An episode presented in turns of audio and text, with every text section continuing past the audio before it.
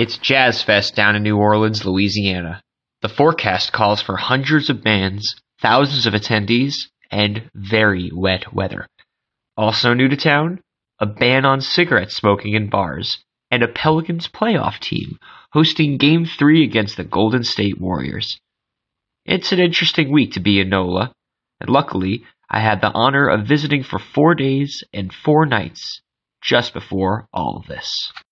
You may remember my sister Sarah from one of our season one episodes talking about what it's like to live down here. While visiting, I had the chance to spend some time with her.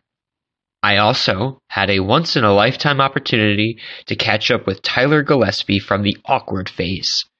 Him and his tag team partner Claire Meyer are in different cities now, as Tyler is working on his MFA in creative writing at the University of New Orleans.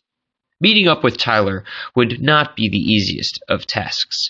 UNO is located way downtown, which, if you look at a map, is actually north of the French Quarter and even the distant Bywater, where my sister calls home. On a hot spring Tuesday, I took a walk to meet Tyler for lunch at Melba's Old School Po' Boys, located at Elysian Fields and Claiborne Avenues. Although the food was great, it didn't make for the best meeting spot to focus. That is, on anything but food. What neighborhood of Louisiana do you live in? in Mid City. I live near City Park, which, if you take Esplanade all the way down, it'll run into the park. And it's pretty nice. I live right near the streetcar and one of the best snowball places in the city, Pandora. Best snowball? Where can you get the best snowballs? On Carrollton and Dumaine at Pandora's. Okay. And you need to have nectar cream. Pandora's. Though. Pandora's, like the box. And you, and so uh, what else can you get there other than? Oh, What- it's great. You can what- get ice cream. Have you ever had a snowball? I'm pretty sure I had one in Yeah. a past life. Look, I mean, we all grew up with Hostess. They made something of that variety, and then you obviously got like the bigger, more jumbo ones at the street fairs or something. You know, cotton candy is right alongside, right? Yeah. I mean, I think snowballs are only in New Orleans, though. Right. Like what they actually. I'm wondering if that's you. Maybe it is. 25 piece, 20. Sorry about that. Um, anyway, I had never had a snowball before I came to New Orleans, and uh, they're my like favorite thing to eat on the summer day. top five most inventive foods since you've come down here that you love. Specific New Orleans specialties. Po' boy is my favorite. Po' boy's your favorite, and snow and snowballs. Snowball, but you can only get snowballs during certain times of the year. Either way, Right. Be, be seasonal all year round. But that's why it can't be my favorite, because you can only get it like for the spring and the summer. sure. And then king cake, which I know you can get at other places. Yeah. But I, I had never had it till I moved to New Orleans.